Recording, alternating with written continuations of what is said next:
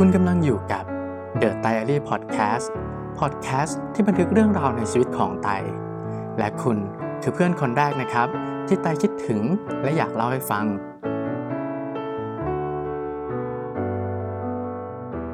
สวัสดีครับสวัสดีท่านผู้ฟังทุกคนนะครับ The Diary Podcast อี พี ที่สี่ อี พี นี้เนี่ยเราจะมาพูดคุยถึงความแตกต่างระหว่างคำแนะนำคำปรึกษาแล้วก็การรับฟังนะครับขอเท้าความก่อนนะครับว่า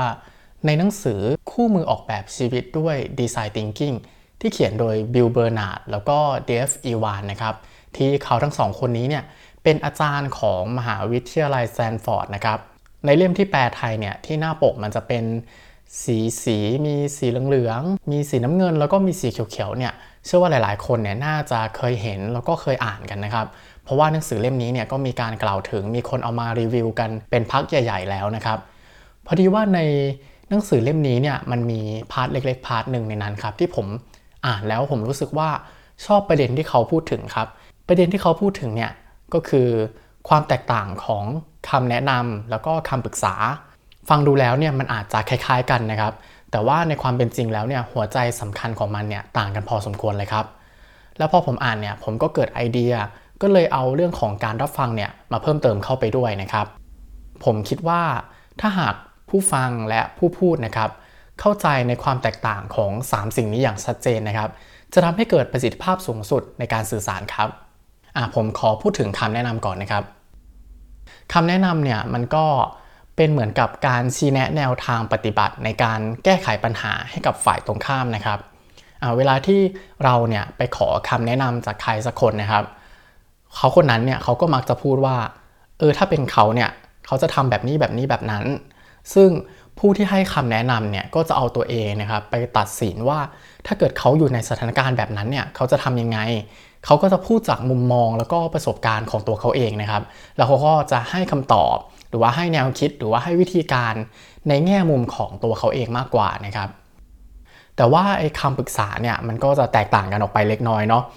คำปรึกษาเนี่ยมันจะเกิดขึ้นเมื่อใครสักคนหนึ่งนะครับเขาพยายามที่จะ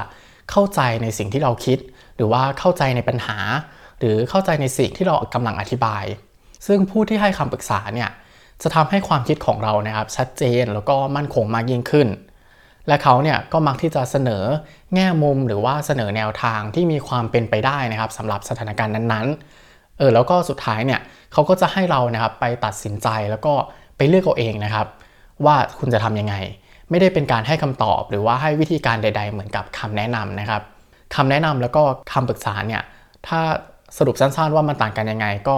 คำแนะนำเนี่ยก็จะหมายถึงว่าเขาจะให้คำตอบเราในแง่มุมของเขาแต่ถ้าเกิดว่าเป็นคำปรึกษาเนี่ยเขาก็จะเสนอแนวทางแล้วก็ให้เราไปตัดสินใจเอาเองนะครับสุดท้ายเนี่ยก็คือการรับฟังนะครับอันนี้ก็เข้าใจง่ายเลยนะครับก็ตรงตัวเลยถ้าเกิดว่ามีใครสักคนเนี่ยเขาอยากจะให้เรานะครับไปเป็นผู้รับฟังเนี่ยที่จริงแล้วเขาก็แค่อยากที่จะปรับทุกข์หรือว่าเขาอยากที่จะแค่ระบายสิ่งที่ขับข้องใจนะครับซึ่งเขาเนี่ยไม่ได้ต้องการคำแนะนำไม่ได้ต้องการคำปรึกษาคำวิพากษ์วิจารณ์หรือว่าการช่วยเหลือใดๆจากเราหรอกนะครับ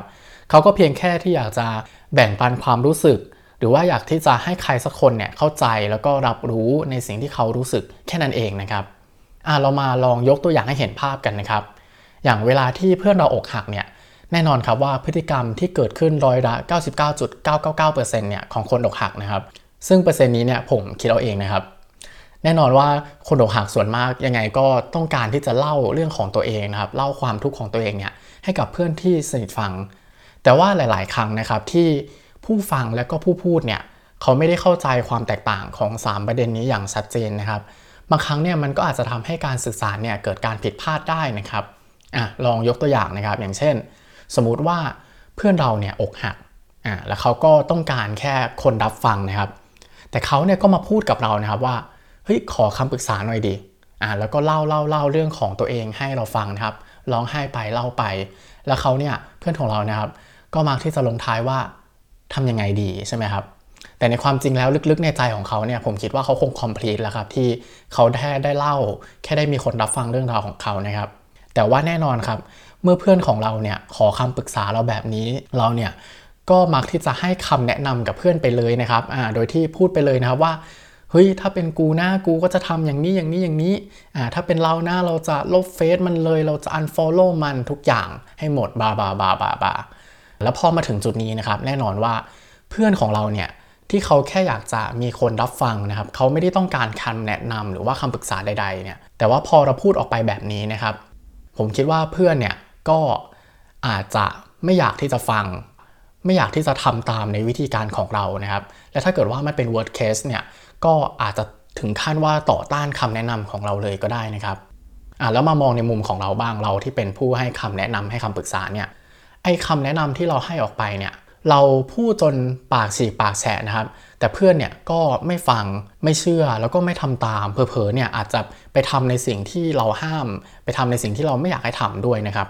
ผมว่าดีไม่ดีเนี่ยไอการที่เราทั้งสองคนเนี่ยไม่เข้าใจในสามสิ่งนี้ตั้งแต่ตอนแรกนะครับมันอาจจะทำให้เราเนี่ยผิดใจกันหรือว่าอาจจะทำให้ความสัมพันธ์ของเราทั้งคู่เนี่ยแย่ลงมากกว่าเดิมก็เป็นไปได้นะครับแล้วก็ยังมีอีกเคสหนึ่งนะครับในหลายๆครั้งเนี่ยที่เรามีคำตอบของเราอยู่ในใจแล้วเนาะแต่ว่าเราเนี่ยก็ไม่ค่อยมั่นใจกับคำตอบเหล่านี้เท่าไหร่เราก็เลยต้องการหาคนปรึกษานะครับต้องการคำปรึกษาว่าเออสิ่งที่เราคิดเนี่ยมันดีหรือว่ามันไม่ดีหรือว่ามันมีแง่มุมอื่นๆอีกหรือเปล่าแต่ว่าเพื่อนที่เราไปปรึกษาเนี่ยถ้าเกิดว่าเขาไม่ได้เข้าใจในสามสิ่งนี้อย่างชัดเจนนะครับเราเนี่ยไปบอกเขาว่าเราอยากได้คำปรึกษาแต่ว่าเขาเนี่ยกลับให้คำแนะนำกับเรามาเนี่ยซึ่งตรงนี้เนี่ยเพื่อนก็อาจที่จะไม่ได้พยายามเข้าใจในสถานการณ์ของเรานะครับเพื่อนก็อาจจะไม่ได้ชี้แนะหรือว่าไม่ได้ให้แนวทางอะไรกับเรานะครับแล้วก็ไม่ได้ทำให้คำตอบของเราเนี่ยชัดเจนมากขึ้นแต่เพื่อนเนี่ยเพียงแค่ให้คำแนะนำจากประสบการณ์ของเขานะครับในกรณีแบบนี้นะครับถ้าเกิดว่าเราเนี่ยบังเอิญเป็นคนประเภทเดียวกับเพื่อนนะครับมีความคิดความอ่านเหมือนกับเพื่อนเนี่ยเราก็คงทำตามคำแนะนำของเขาโดยที่ไม่ได้มีข้อโต้แย้งอะไรใช่ไหมครับแต่ว่าในเหตุการณ์ที่ว่าเราเนี่ยมีคำตอบของเราอยู่ในใจแล้วเนี่ยมันก็ไม่บ่อยหรอกครับที่เราจะได้ทำตามคำแนะนำของเพื่อนเนาะซึ่งตรงนี้เนี่ยก็ไม่ได้หมายความว่าคำแนะนำของเพื่อนเนี่ยเป็นคำแนะนำที่ไม่ดีนะครับแต่ก็อาจจะแค่ไม่เหมาะสมกับสถานการณ์ของเราเฉยๆนะครับแล้วผมคิดว่าไอ้เรื่องแบบนี้เนี่ยมันก็เกิดขึ้นอยู่บ่อยๆเนาะผมก็เลยคิดว่าถ้าหากว่าก่อนที่เราจะเริ่มต้นมีบทสนทนาเนี่ยถ้าเกิดว่าเราทั้งคู่นะครับเราและเพื่อนเนี่ยเก็ทหรือว่าเข้าใจในสามสิ่งนี้เนี่ยถามกันตรงๆเลยว่าโอเคครั้งนี้เนี่ยมึงหรือว่าคุณหรือว่าแกเนี่ยอยากจะได้คำแนะนำหรืออยากจะได้คำปรึกษาหรือว่าแค่อยากมีคนรับฟังเฉยๆเนี่ย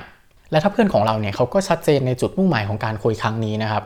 ผมคิดว่ามันก็จะทำให้ให้การสื่อสารหรือว่าการสนทนาครั้งนี้เนี่ยเกิดประสิทธิภาพสูงสุดเนาะอ่าผู้ฟังกับผู้พูดเนี่ยหรือว่าเรากับเพื่อนเนี่ยก็คงจะสบายใจกันทั้งคู่นะครับและนี่ก็คือ The Diary Podcast อี พี ที่สี่นะครับถ้าเกิดว่าเพื่อนๆหรือว่าผู้ฟังท่านไหนเนี่ยที่ฟังแล้วรู้สึกว่ามีอะไรอยากที่จะแชร์เพิ่มเติมนะครับก็มาพูดคุยกันได้ใน Instagram เหมือนเดิมนะครับแล้วก็พบกันใหม่ใน อี พี หน้านะครับสำหรับวันนี้สวัสดีครับ